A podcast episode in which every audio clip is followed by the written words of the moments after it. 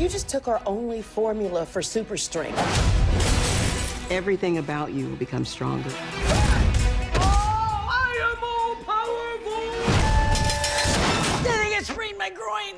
Do chicks have groins?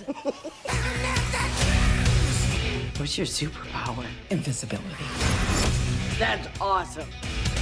Let's see what these powers can really do. Everyone just stay calm and no one's gonna get hurt. Em, stop! You're cooking them from the inside out! Oh man. Please don't film this, sir. It's a mistake! Thunder Force, remember it. Dude, I'm all in. Let's start the show.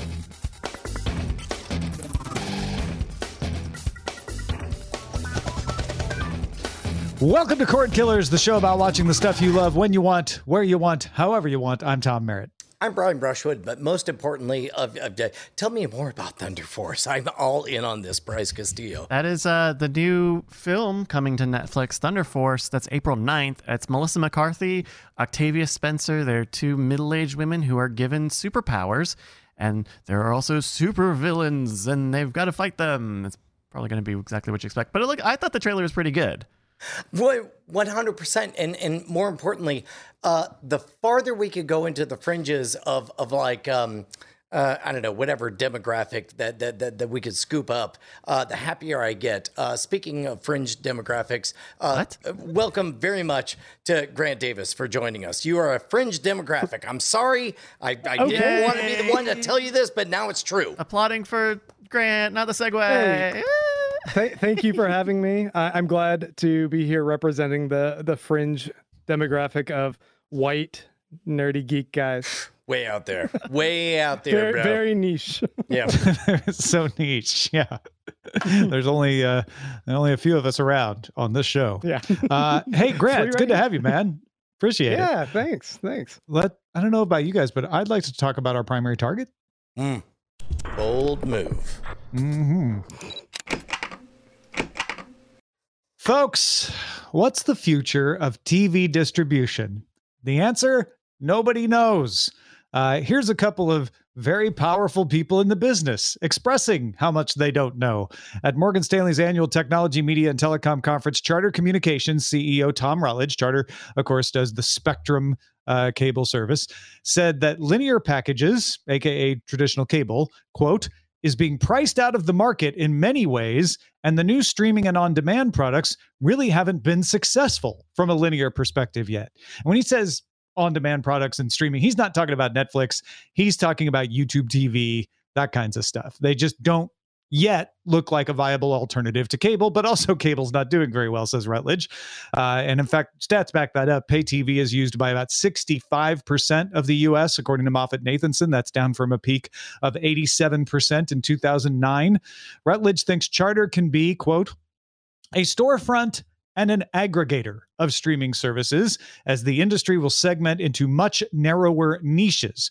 Uh, recently, Charter did deals with Disney and NBC Universal to include distribution of Disney Plus and Peacock, along with the carriage of the usual channels. So that's where Charter thinks its future lies, is in packaging all this stuff up and selling it to you. At the same conference, Warner Media and former Hulu CEO Jason Kilar was asked about, okay, well, how many of these different services, HBO Max, Peacock, Paramount Plus, can we handle? He thinks a typical household will subscribe to about less than seven or six. I'm not. But he immediately changed it from seven to six in the middle of his answer. I, I, I, I don't blame him for changing his mind mid mid sentence, but but um, uh, truthfully, I don't think any of us know how many That's of the these point. that we could do. Right? Yeah, I, yeah. I think that in general we have an appetite for about a hundred bucks a month, give or take.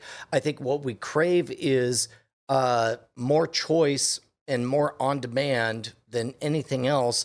Um, and and in fact, actually, Grant, I would love to hear your take on this because I don't I don't, I don't think we've ever heard the full story of of of your transition from cable television to over the top services. I I mean, I, I feel like I I cut the cord a long time ago and was just moving to Netflix and then pirating a bunch of stuff for a while. Yep. Um, but but that was a little bit more in my post college, no money, still gonna figure out how how people are just putting things up there. Um, since then, I've been able to, you know, grab onto a, a bunch of different packages. I I like that I'm able to target my interests to say I I want Disney Plus and I want Netflix. Other people might want Peacock or CBS All Access. And currently, I, th- I think it's kind of neat that you can grab just the channels that you want. But as this continues to just expand in scope and have all these different platforms, it is getting a little frustrating that there isn't something a little bit more straightforward that you could subscribe to that essentially does what cable was doing and consolidates a lot of a lot of these digital packages. For the I see a couple of different uh, uh, criticisms out there in the world. One is like uh, the the the subscription fatigue that you're alluding to. Like, ah, there's too many choices. I, do I have to subscribe to them all to get all the shows I want? Uh, and then there are other people saying, oh, so you're just bundling everything together, just like cable. So we haven't learned anything. I think the second one of those criticisms is the least genuine to me because the bundling that's happening is a response to the subscription fatigue. It's saying, hey, let's make it easier for you to manage this stuff and the bundling still gives you way more control and a lot more options than you did under cable where you you know maybe had two or three tiers you could choose from each one even more expensive than the last. So I, I look at this as you know the the big machine of cable television has just trundled to a stop almost out of fuel on a new vista of cord cutting and it's a it's a big open desert and everyone's looking around going okay what do we build now? What do we do next? Right. So, so uh, uh, it's been a hot minute since we've honestly had this dialogue about uh, piracy. Like I remember, like what six, seven years ago, we were talking about how HBO uh, uh, sort of almost wore it like a like like a medallion. The fact that they uh, had some of the most pirated content on the internet or whatever, and we pointed out at the time that uh, that was a that was an unfortunate side effect of the fact that they were never making any legal way to make their content available. Uh, nowadays, I mean, I, I, am a good five, six, seven, eight years free from even indulging in any form of piracy. Like, like I, I, Tom, I think you went honest even before I did. Like, like, can we have a, a real quick just check in as as far as like I, I, my impression is that all of us are having our best experiences in a post piracy universe. But I but I don't want to speak for anybody who is convinced that piracy is the way to go. And Grant, we oh, promise I'm, this I'm is not a not sting. doing this. Narcs. Uh, Eh, no, yes. I, I, um, I definitely don't do that anymore. Uh, Although I will say that there is uh, shared accounts is a lot more common now. I will um, share accounts with like my folks. They'll have uh, an account to HBO. I'll have an account to Netflix, and we'll just kind of pass between those. But uh, no longer do the piracy game. It's actually more more trouble than it's worth, and I I find I am able to uh, afford uh, the shows that I want and and access the the things that I'm interested in. Yeah. Shared accounts are a little bit closer to like a gray market situation where where in a weird way many of I mean there's even jokes about them within the content that that's being uh, uh, uh, put out there. Um, I don't know. I, I, I, what about you, Bryce? Oh, uh, I, haven't really pirated media in, in in quite a while. Most everything I want is usually the only things I end up having to get technically illegally are like fan subs or something on an international channel or streaming service that just doesn't operate, doesn't let me just because of the region that I'm in. But but I haven't really pirated much in earnest, uh, at least at least streaming media, TV and movies, uh, in quite a while. Tom, No, yeah, you have like to you have to do a lot of work to make piracy easy. Yeah. You can do it, but you have to do a lot of setup. Right. and all the sites changed. All the sites changed since I last did it. It's not it's Mm. not the same things anymore. You can't just it's not just MediaFire. You, there are all sorts of weird stuff. Or whatever it might be. I don't. Not that I would know. Yeah, I, I, I think we've got to the point uh, to to Brian to to where I think you're going with with with your point here, where you can get almost everything legally. Uh, and not even just legally, fairly accessibly. It's not like, oh man, I, would love to have that service, but it's not available on the device that that I want to watch it on. Almost everything is available almost everywhere, uh, with a few exceptions here and there in the corners. But I rarely run across a situation where I can't get something legally, and even when I do, it's usually solved by a little bit of patience like oh yeah that season that aired in england that'll come to britbox you know as soon as that season is over that'll come to netflix uh, you know or you vpn right you just you just you know take a little trip uh, through the internet and right. suddenly you, are in england and then you can watch it and suddenly you're yeah. on the other side of the planet right um i i was really surprised at how little i i minded uh, my 13 year old um, was getting together with her friends, and and I know, I know for a fact that we bought um, one of the Miyazaki movies, like uh, Spirited Away, like five times. I'm sure we bought it a billion times, but in this case, she wanted to experience it live on a uh, a, a, party watch mm. situation, mm. and I had no problem because it was like whatever, dude, you could do worse than give 15 more dollars to Miyazaki. That's fine. They didn't just watch it on HBO Max? Or I guess HBO Max doesn't have a group watch thing. Exactly. Mm-hmm, mm-hmm. Yeah. Yeah. I, I, I think it, it's now is the time for us to stop. Well, not stop, but to, to grumble less about you know so we ruined cable but we don't have anything good yet. But but to start voting with our dollars and our and our attention to the things that are solving those problems because there's there's real problems. There's there's subscription fatigue. There's too much out there. It's hard to keep track. How, how do i decide which subscriptions to keep and not forget that i've got a subscription to something i don't need anymore? Like let's let's start looking for the the folks who can who can help us solve those problems. I think that's the exciting vista of distribution and that's what i'd like to hear Charter Communications CEO Tom Rutledge talking about. Less less about I'll be the storefront and more about I'll be the solution. Yeah, right, I agree. So so so so what does that mean in a practical like boots on the ground concrete solution as far as um uh, uh, uh I mean, do do we end up in a situation like I was in where I buy a Miyazaki movie for the fifth time and just like shrug and be like, well, I guess that's how it's going to be?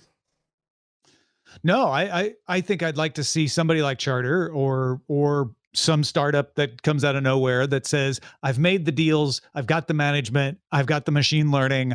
Uh, you trust me. And if you do, I will make sure that when you need to watch the Miyazaki on a on a shared watch platform, I will I will help you figure out the cheapest, best way to do that.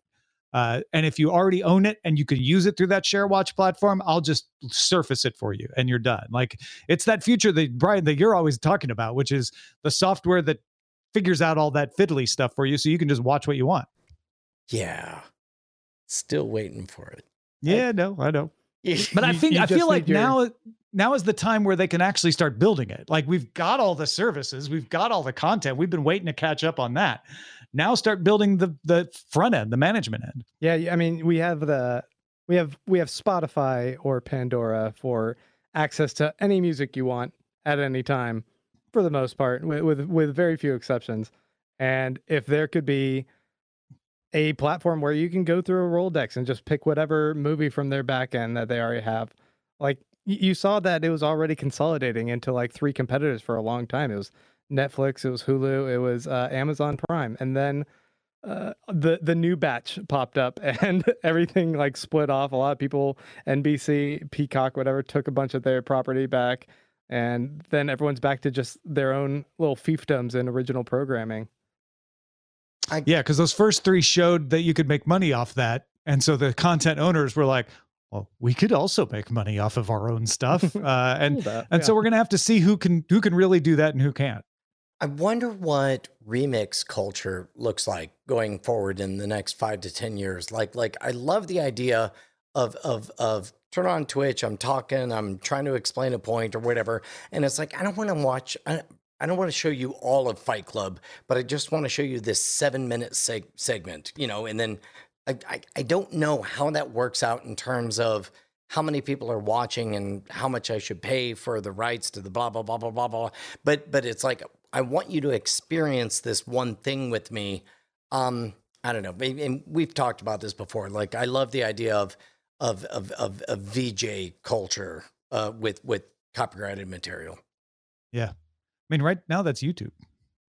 Yeah, but but unfortunately, an awful lot of it is sort of, you know, like because they, uh, uh, for example, like movie clips or whatever, like like like that's at their largesse where they're just like, yep, go ahead and get away with it while you can, and then the moment we decide we're no longer cool with it, it it'll not exist. Yeah, they just flip a switch and all your all your content's gone. Right. Yeah. Um, being married to the woman in charge of video production for Fandango, which owns movie clips, Whoops. I, I am, I no, I am, I am privy. I keep saying, it's like there's no way I can't accidentally step in that mud pie. I'm so sorry. No, no, no. It's not a mud pile at all. I, I am privy to all the the hand wringing and legal machinations that she has to go through to be like, okay, so for movie clips, we're allowed to do this, but you can't take that and do it on Rotten Tomatoes, even though we're all the same company. Like, it's just so complicated out there to figure out like what is allowed and what isn't. And most of the time, you're just kind of hoping, you're just crossing your fingers. Like, I'm pretty sure no one will claim be, complain if we do this. It's not even about what's legal or illegal. It's about who will raise a stink if we do X.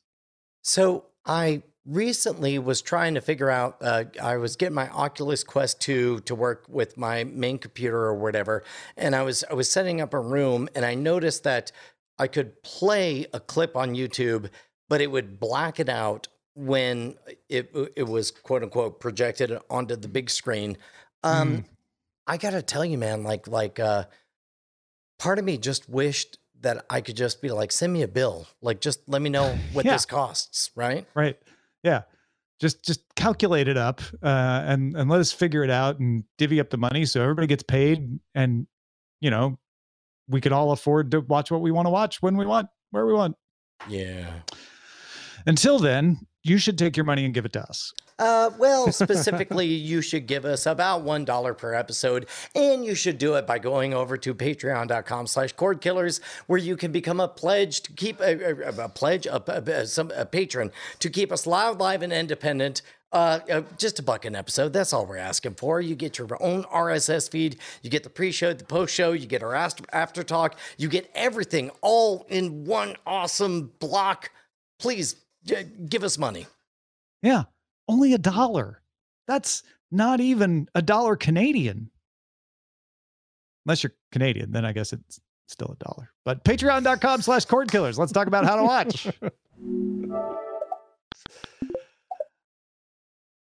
Well, one of the ways cord cutters like to watch movies is in a movie theaters. Now, I know not all of you do, but some of you do. It's part of the where you want aspect of controlling how you watch. Yes, we like HBO Max's day and date movie release strategy, uh, and a lot of us would like it to be a permanent one so that we get to decide when and where we watch the new movie.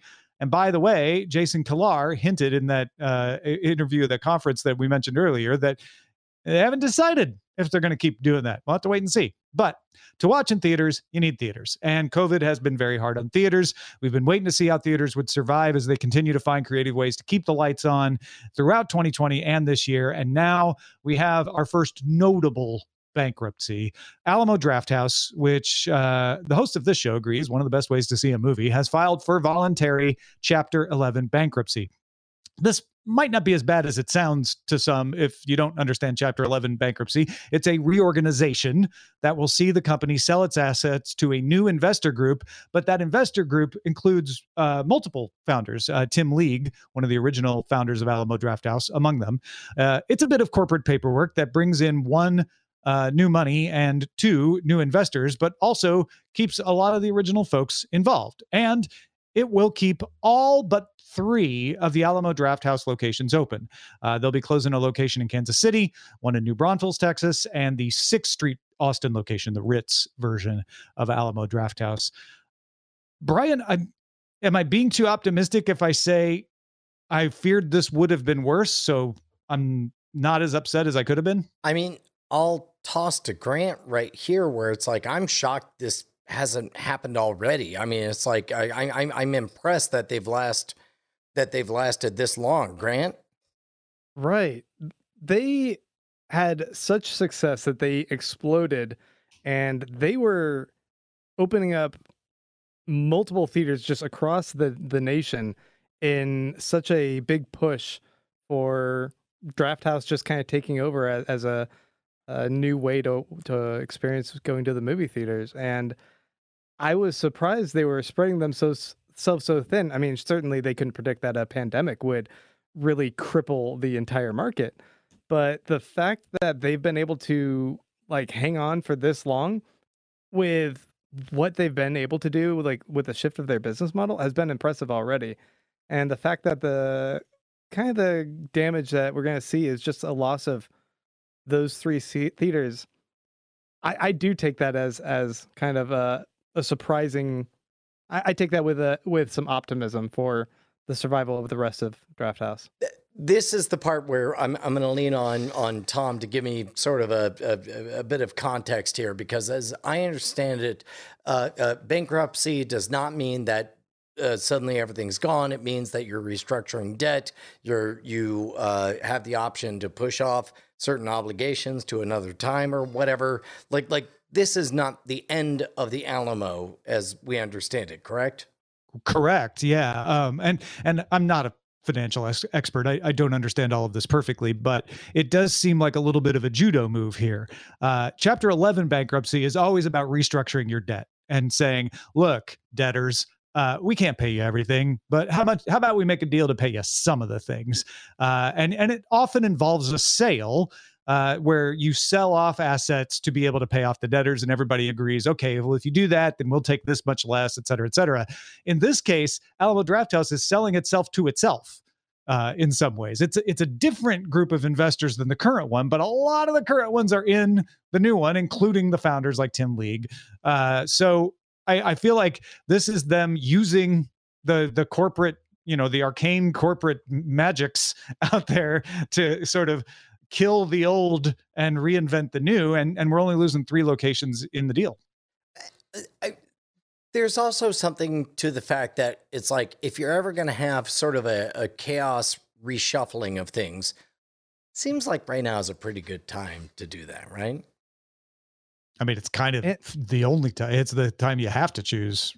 I, I don't think they would have wanted to do it uh, any other way right it's just the fact that there's been nobody going to theaters for a year that put them in this position I don't really know much about the Kansas City or New Braunfels locations. I can't imagine they've been around for too long, given that I think their big big expansion only happened about like five seven years ago. But uh, the Ritz location was a relocation already of where the original um, draft house was. So there was something precious about that original location over on Colorado Street, but the new one on Sixth Street it had a little bit of the same charm, but I would never go there. It was never my first choice of a theater. It's it's always a hassle going downtown. Yeah, Parking the, and going to a Sixth show. Street location was always sort of like a spiritual successor to the original Fourth and Col- Right. Colorado original one, um, and it, it, in in some ways it was almost just a mascot. Would would would that be appropriate to say? I think so. Well, and I imagine that Sixth Street one survived a lot on people coming to Sixth Street for various things like South by Southwest, you know, et cetera, et cetera. Uh, and with nobody doing conferences, nobody doing tourism, uh, that's that's one that probably got hit even harder uh, because there's not a there's not as much of a neighborhood around to even do do minor things at it. Uh, Mhm. Even when things do reopen, it's not going to come back as fast. So yeah, I think they should just go back to fourth in Colorado. Yeah, I think uh, I think I think the best, and and let me toss to Bryce on this. Like uh, maybe the best experience I ever had at the Sixth Street uh, Alamo was when they previewed some of the Rick and Morty episodes before uh, season two or three. I forget which one. Uh, uh, you were there for that, right? It was you and me and, and Brant, Yeah, there's there's a few of us there. That was that was a good time. Yeah. right? Yeah, Yeah. I was at that. I believe that was through the through ATX uh, Television Fest. Correct? Yeah. right. That's right. Yeah, that was pretty amazing. Yeah, Well, but I mean that's man, that's one event. I mean, I, I, mean, I I wish don't there was more to that story other than we had a good time once. That was fun. Ah, Pour a little out only you for the Ritz location. Yeah, uh, yeah. I, I I think the upshot here is here's our first as as I put it, notable uh, bankruptcy, and it's not. We're not losing the Alamo Drafthouse. Uh, we're we're keeping the majority of it, and they're they're positioning themselves to make a comeback when the movies are coming back this summer.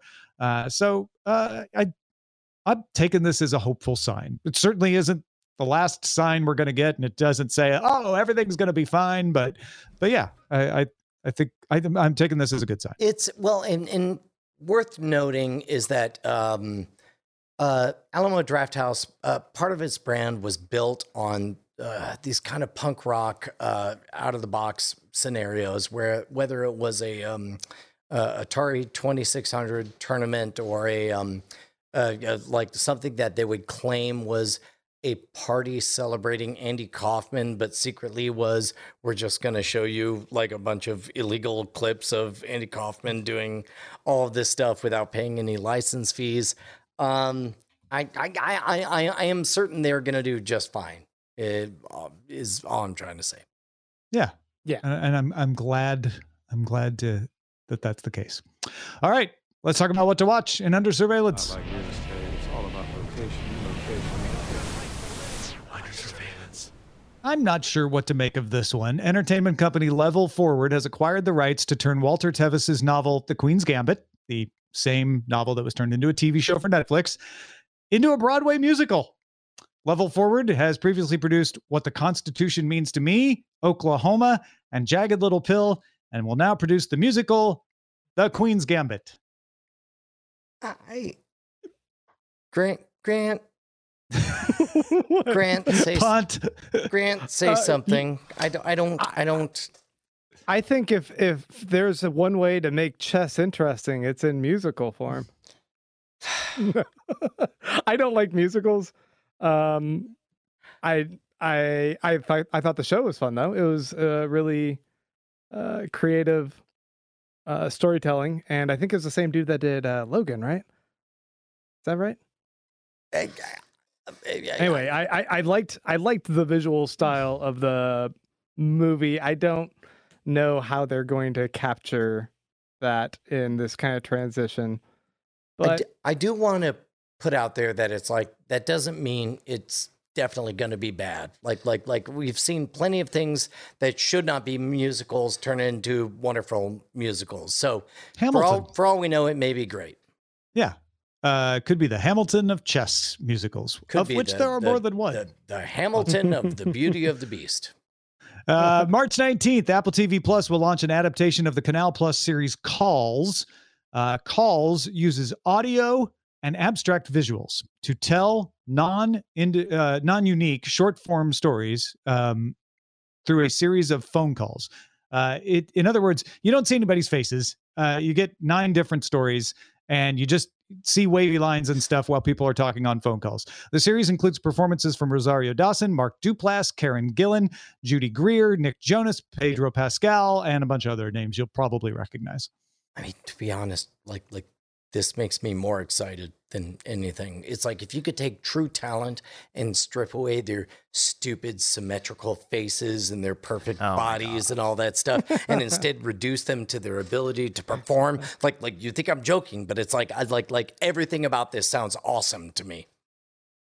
I think it just makes sense. We're seeing so many people make that transition from from podcasts to visual narrative and then to kind of have the flip uh, in a way like we're going to essentially make a film but make it look more like what you're some abstract visualization that's going on with a podcast And I think this series may have predated COVID, but certainly COVID friendly in production, right? People just Mhm. record their lines uh, from home Oh if yeah, they've got it set up. I, I love this experimental approach that a lot of um a lot of these shows are doing. You know, it, it reminds me a little bit of like waking life with this kind of like we're gonna take these stories and rotoscope out like some visual animation. Mhm. But did you guys see any of the show Undone? I don't even remember what, what Mm. channel it was on, but it Oh yeah, a- on this- Amazon.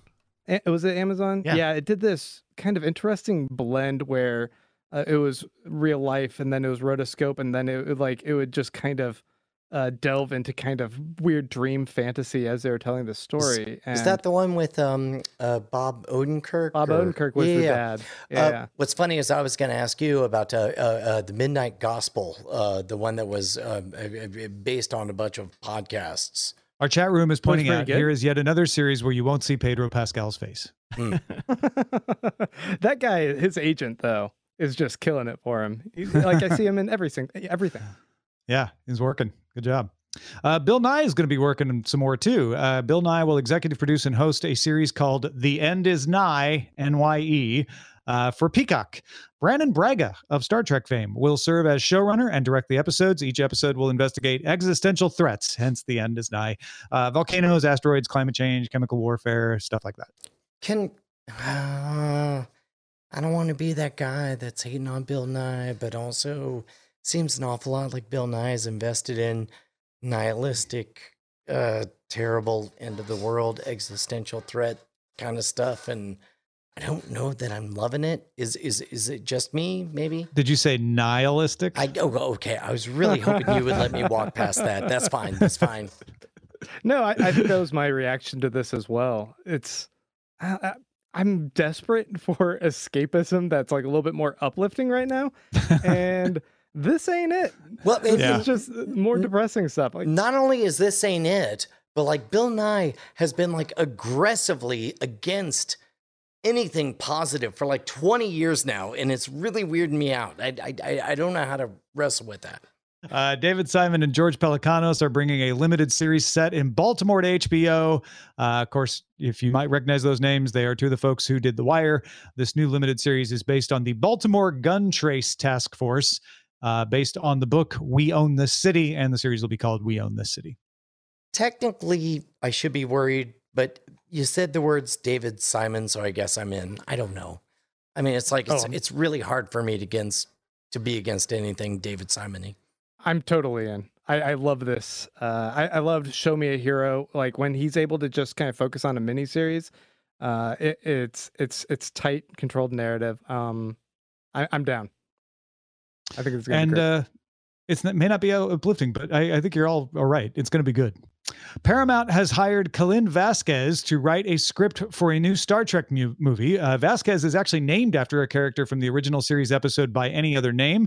Has written for Star Trek Discovery and co-executive produced Fear of the Walking Dead. Her script is said to be an original idea that she pitched, uh, and they said, "This looks great. Let's make a movie." So, uh, if, if, if, if we're just speculating, what do you think this looks like?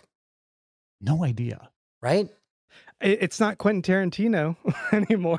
right? So uh, The I- I'm Tarantino and encouraged what's by that. Noah Hawley? Noah Hawley's supposed to be doing one too. Still, I think. Oh, is he? I would definitely love a Noah Hawley take. Tarantino less so, but I think that she direct she wrote the second part of. Uh, are you guys watching Star Trek Discovery? There's I am Yeah, a, am. there's a two-parter where they go to the Mirrorverse um, in this last season, and she did the Yep. second part of it, which had. I, I thought it was it, it had really um, great beats and moments that captured a lot of the optimism behind what Trek should be. There, there's been a lot of dark paths that I think Bryan Fuller took the show, especially early on in the first season, that they're now trying to steer away from and show that Trek is supposed to be about looking for the best in humanity. And the second part of that episode, if if that's what I'm able to base her work off of, um, did a great job of of capturing the heart of what I think Trek is about. So in that regard, I'm encouraged and excited for what this could be. Yeah, and she seems steeped in the universe, so you know, hopefully, going to bring that that sensibility, that fan sensibility of of you know what Star Trek has been and what it has not, and still could be. I, I'm I'm very curious, like you, Brian. I I, I have no idea what this is going to be, but I'm very curious what it's going to be. Uh, Let's, uh, uh, just to take temperature, uh, Bryce, how how into the Star Trek universe are you at this Zero. point? Okay, Zero percent. right, right, but, but we did force feed you uh, a, a lower decks, and and you seem to not hate it as much as I had feared, That- or that show is good. I, d- I still don't care about Star Trek. I mean, I thought some of those new Star Wars movies were good, but I don't really. You don't see me watching the old ones either. I I'm S- Star Lower Decks is a good show. Is the beginning and the end of that. that's all I needed. All right, we got a few other notes to uh, keep up here. Fast and Furious 9 got moved again, but not as far. Uh, the new date is just a month later than the previous one. F9 will now supposedly arrive in theaters June 25th. Uh, so the, the moves are getting shorter as we narrow in on when we think people will actually start showing up in theaters in large enough amounts. Ted Lasso season two has added Sarah Niles to play Sharon, a sports psychologist. She was recently in I May Destroy You and Catastrophe. Apple has ordered a series called Dr. Brain based on a Korean webtoon. It tells the story of a scientist who uses technology to search through memories. The 700th episode of The Simpsons airs March 25th. 5th, uh, March 21st. And if you were thinking maybe now that they reached this milestone, they would stop, they won't. Fox has approved two more seasons, ensuring there will be at least 757 episodes of The Simpsons by the end of season 34 in 2023. Netflix plans to roll out its biggest annual roster of Indian content this year, with 41 Indian films and shows in 2021. That's three times more than the last two years combined.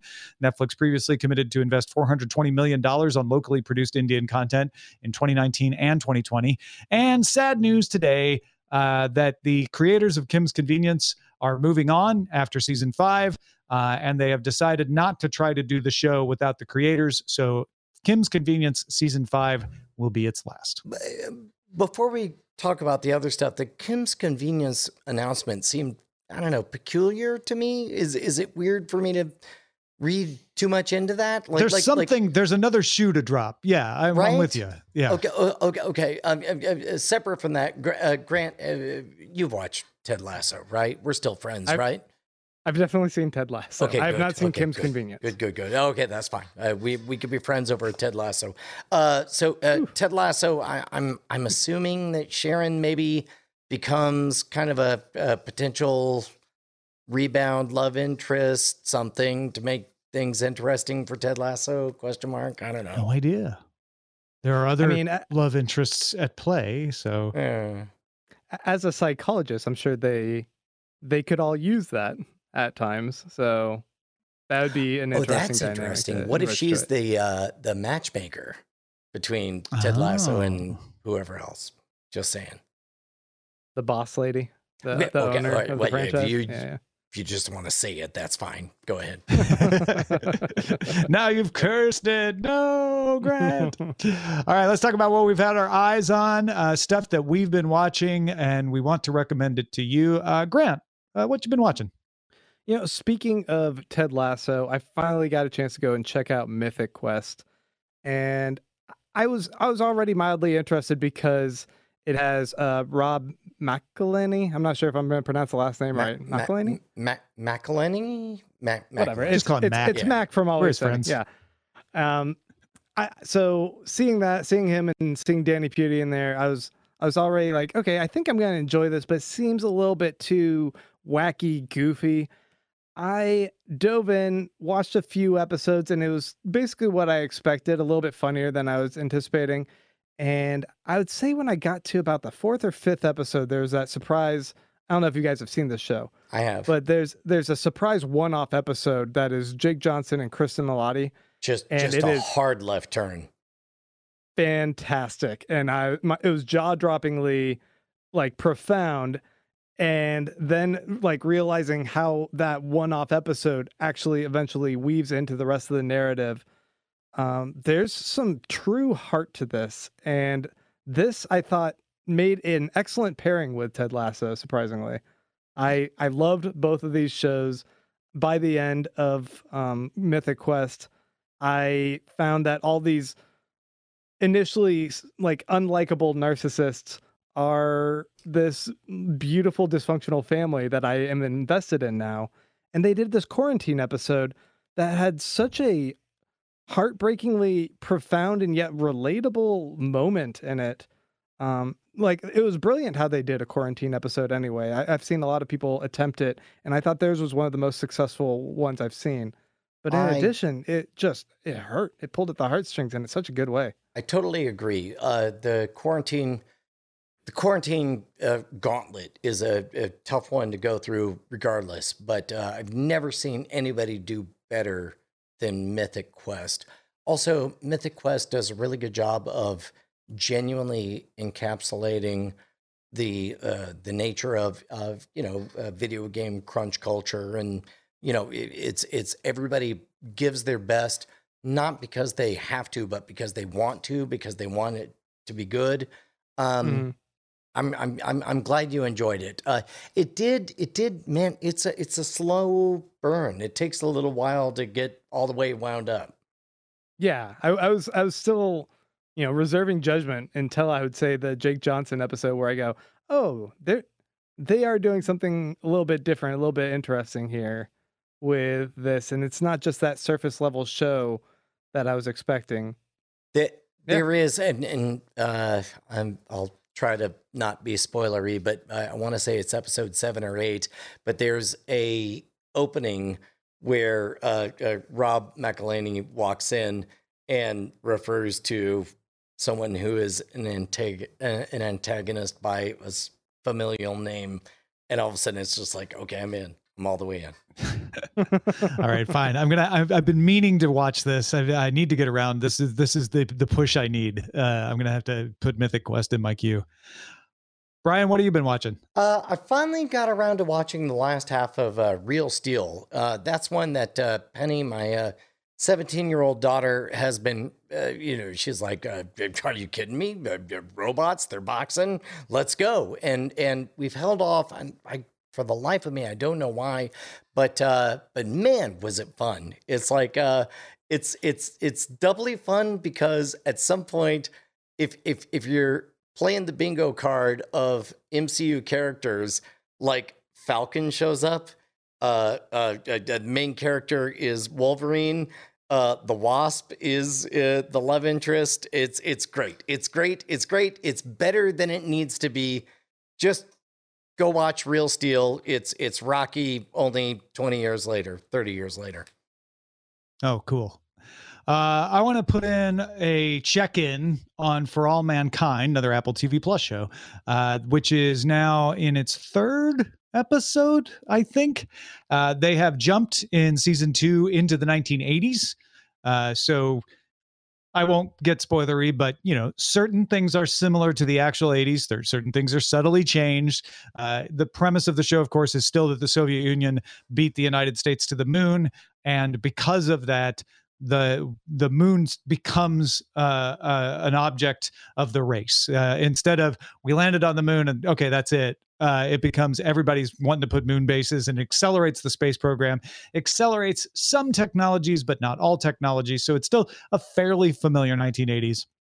This has so far been a little more heavy on the character stories uh, than the first season, where there was a lot more. We got to get to the moon and, and do space drama, uh, but it's all pointing towards definite space drama coming uh, in the middle of the season here. So I, I'm curious about that. But uh, overall, I'm not enjoying it as much as I did season one. But because I enjoyed season one as enough, uh, I'm I'm being carried along by these characters that they have made me care about. So I'm I'm I'm still looking forward to watching it if I don't watch it immediately like I did season one. Is this one of those where you want to just jump in on season two, or or do you have to get all the way caught no, up? I would recommend starting. I would what season one is better, Yeah, and I don't think season two is as good unless you've watched season one.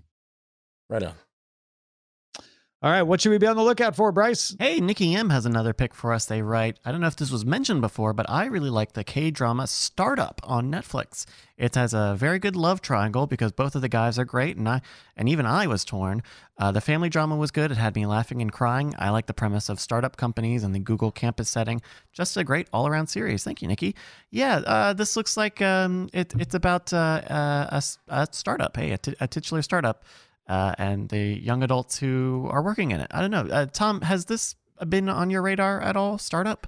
It, it is on my radar. I haven't watched it though, uh, and I and I love that that Nikki has sent this in because I think it just points out that there are more interesting shows coming out of Korea than uh, you have time to watch. Uh, so so we've been focused on Vincenzo and um, uh, Sisyphus, uh, and and haven't got around to startup. But I've heard good things about it. Nice. I'm- and I think the uh ah, God, I want to say the writer for this is um uh uh is is the writer for another K drama that I remember you you mentioning um in the past, Tom. Um but uh yeah, uh startup.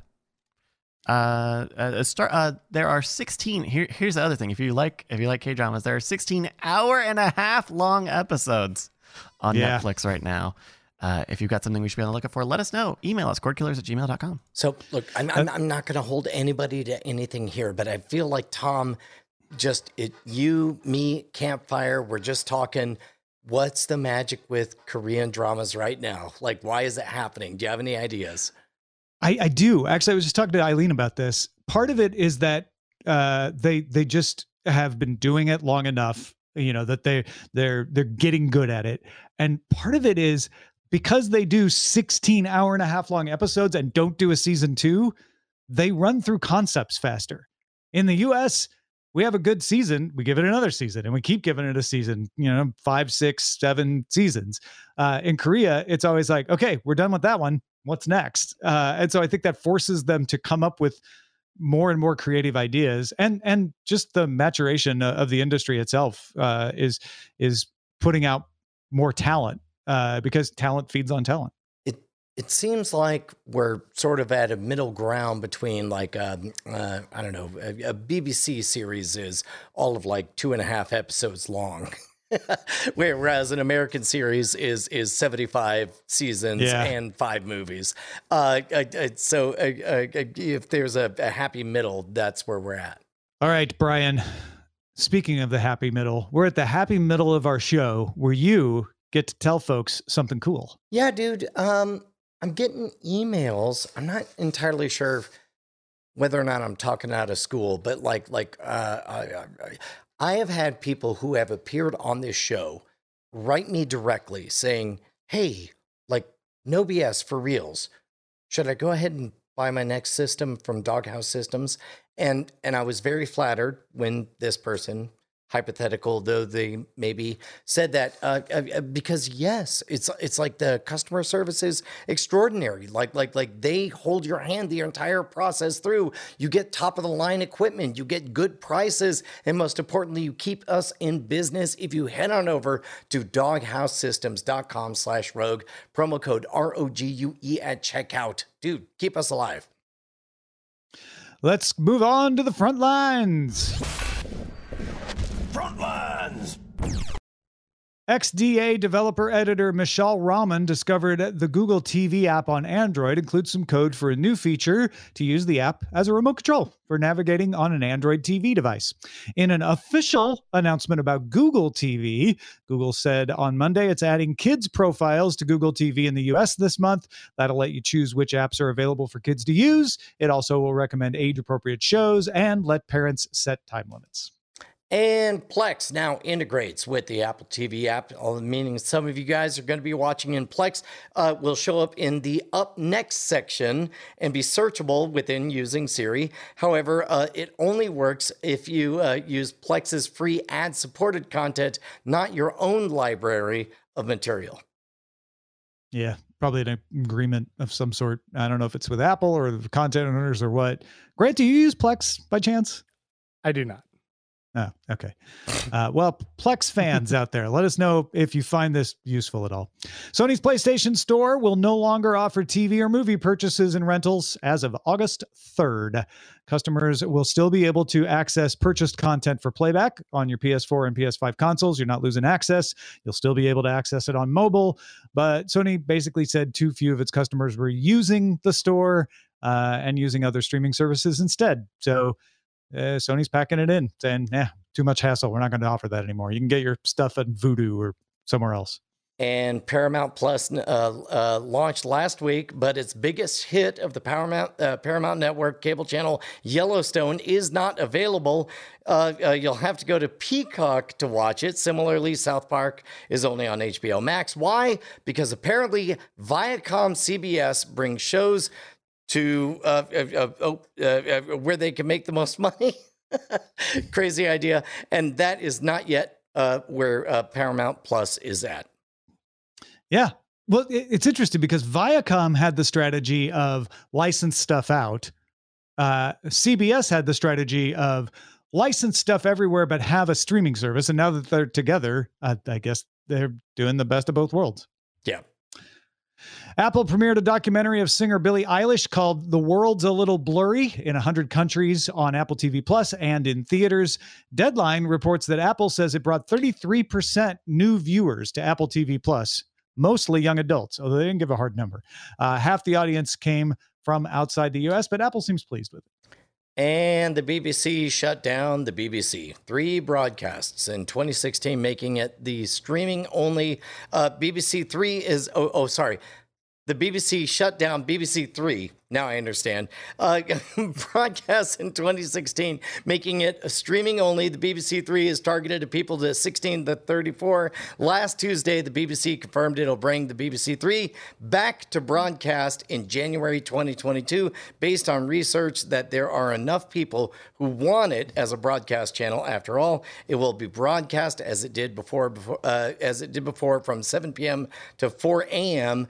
BBC Three has been the launch pad for worldwide hits like Killing Eve and Fleabag.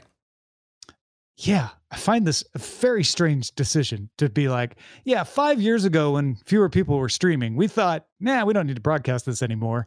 But now, now that more people are streaming, we definitely need to put this on the air. Um, if I was to guess, I would say that there's sort of no lose to shutting things down or starting them back up again. Like like like in both cases you get to make a lot of news.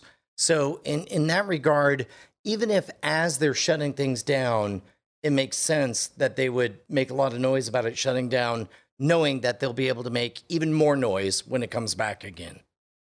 Yeah. All right, the backslide let's... just is so bizarre, right? like moving back yeah, to going to that broadcast. Okay. Like I mean, I get what you're saying, Brian. It, there's there's no lose in the in the PR hit, but just why make the decision at all? I mean, straight up for the PR. Maybe. Hmm. All right, let us move on to dispatches from the front.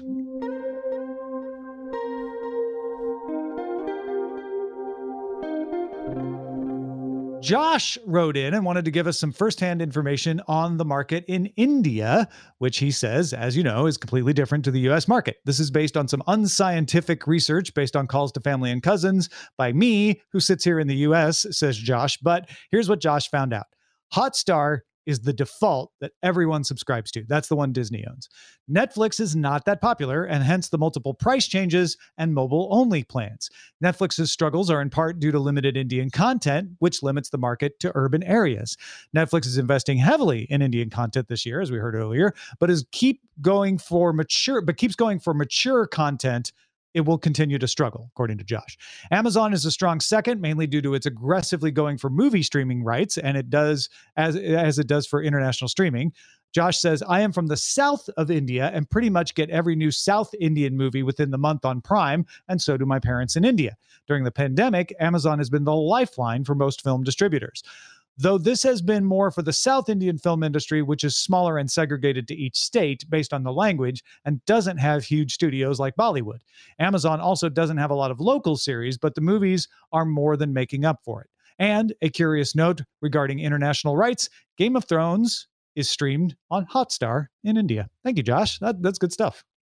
Uh, man, that's one of those things where it's like, um, I, I, I, I, wish I had um, a, boots on the ground experience with any of this, but it's like I, I, thank you to everybody who writes in because otherwise I don't I don't I don't know how I would know any of this.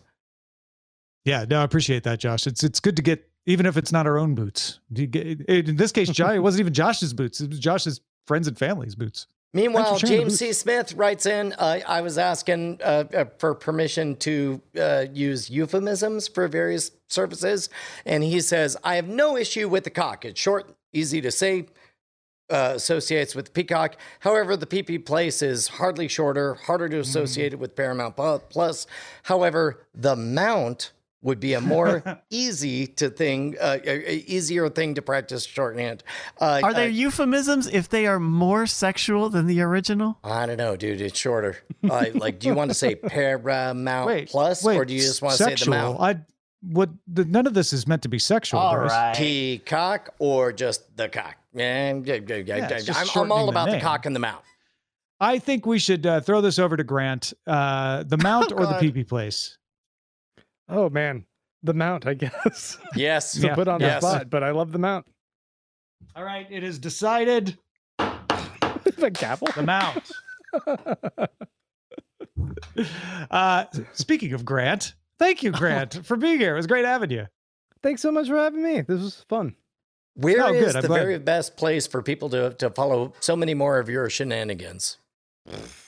I do a bunch. Uh, I would say right now I'm focused on the MCU pod, which is me talking about the Marvel Cinematic Universe. You can go to mcupod.com or you can go type in MCU pod on YouTube to find our live shows. We do live streams talking about, uh, well, we were doing WandaVision. We're now going to do Falcon and the Winter Soldier, 9 p.m. Central Standard Time, Friday nights. We've even had guests on like uh like Bryce. Bryce has joined us to talk about it, and it was a lot of fun. Yeah, those guys are great. They they they really know their stuff. I was a little intimidated uh, joining the show to talk about WandaVision, but they made it very they made it very easy. It was a very good in depth talk uh, about the Marvel stuff. So check it out, MCU Pod. Our website is cordkillers.com. Our email address is cordkillers at gmail.com. And we are live on twitch.tv slash night attack, which is also carried on diamondclub.tv Mondays at 7 p.m. Eastern, 4 p.m. Pacific. Talk to you again next time. Hey, Tom Merritt.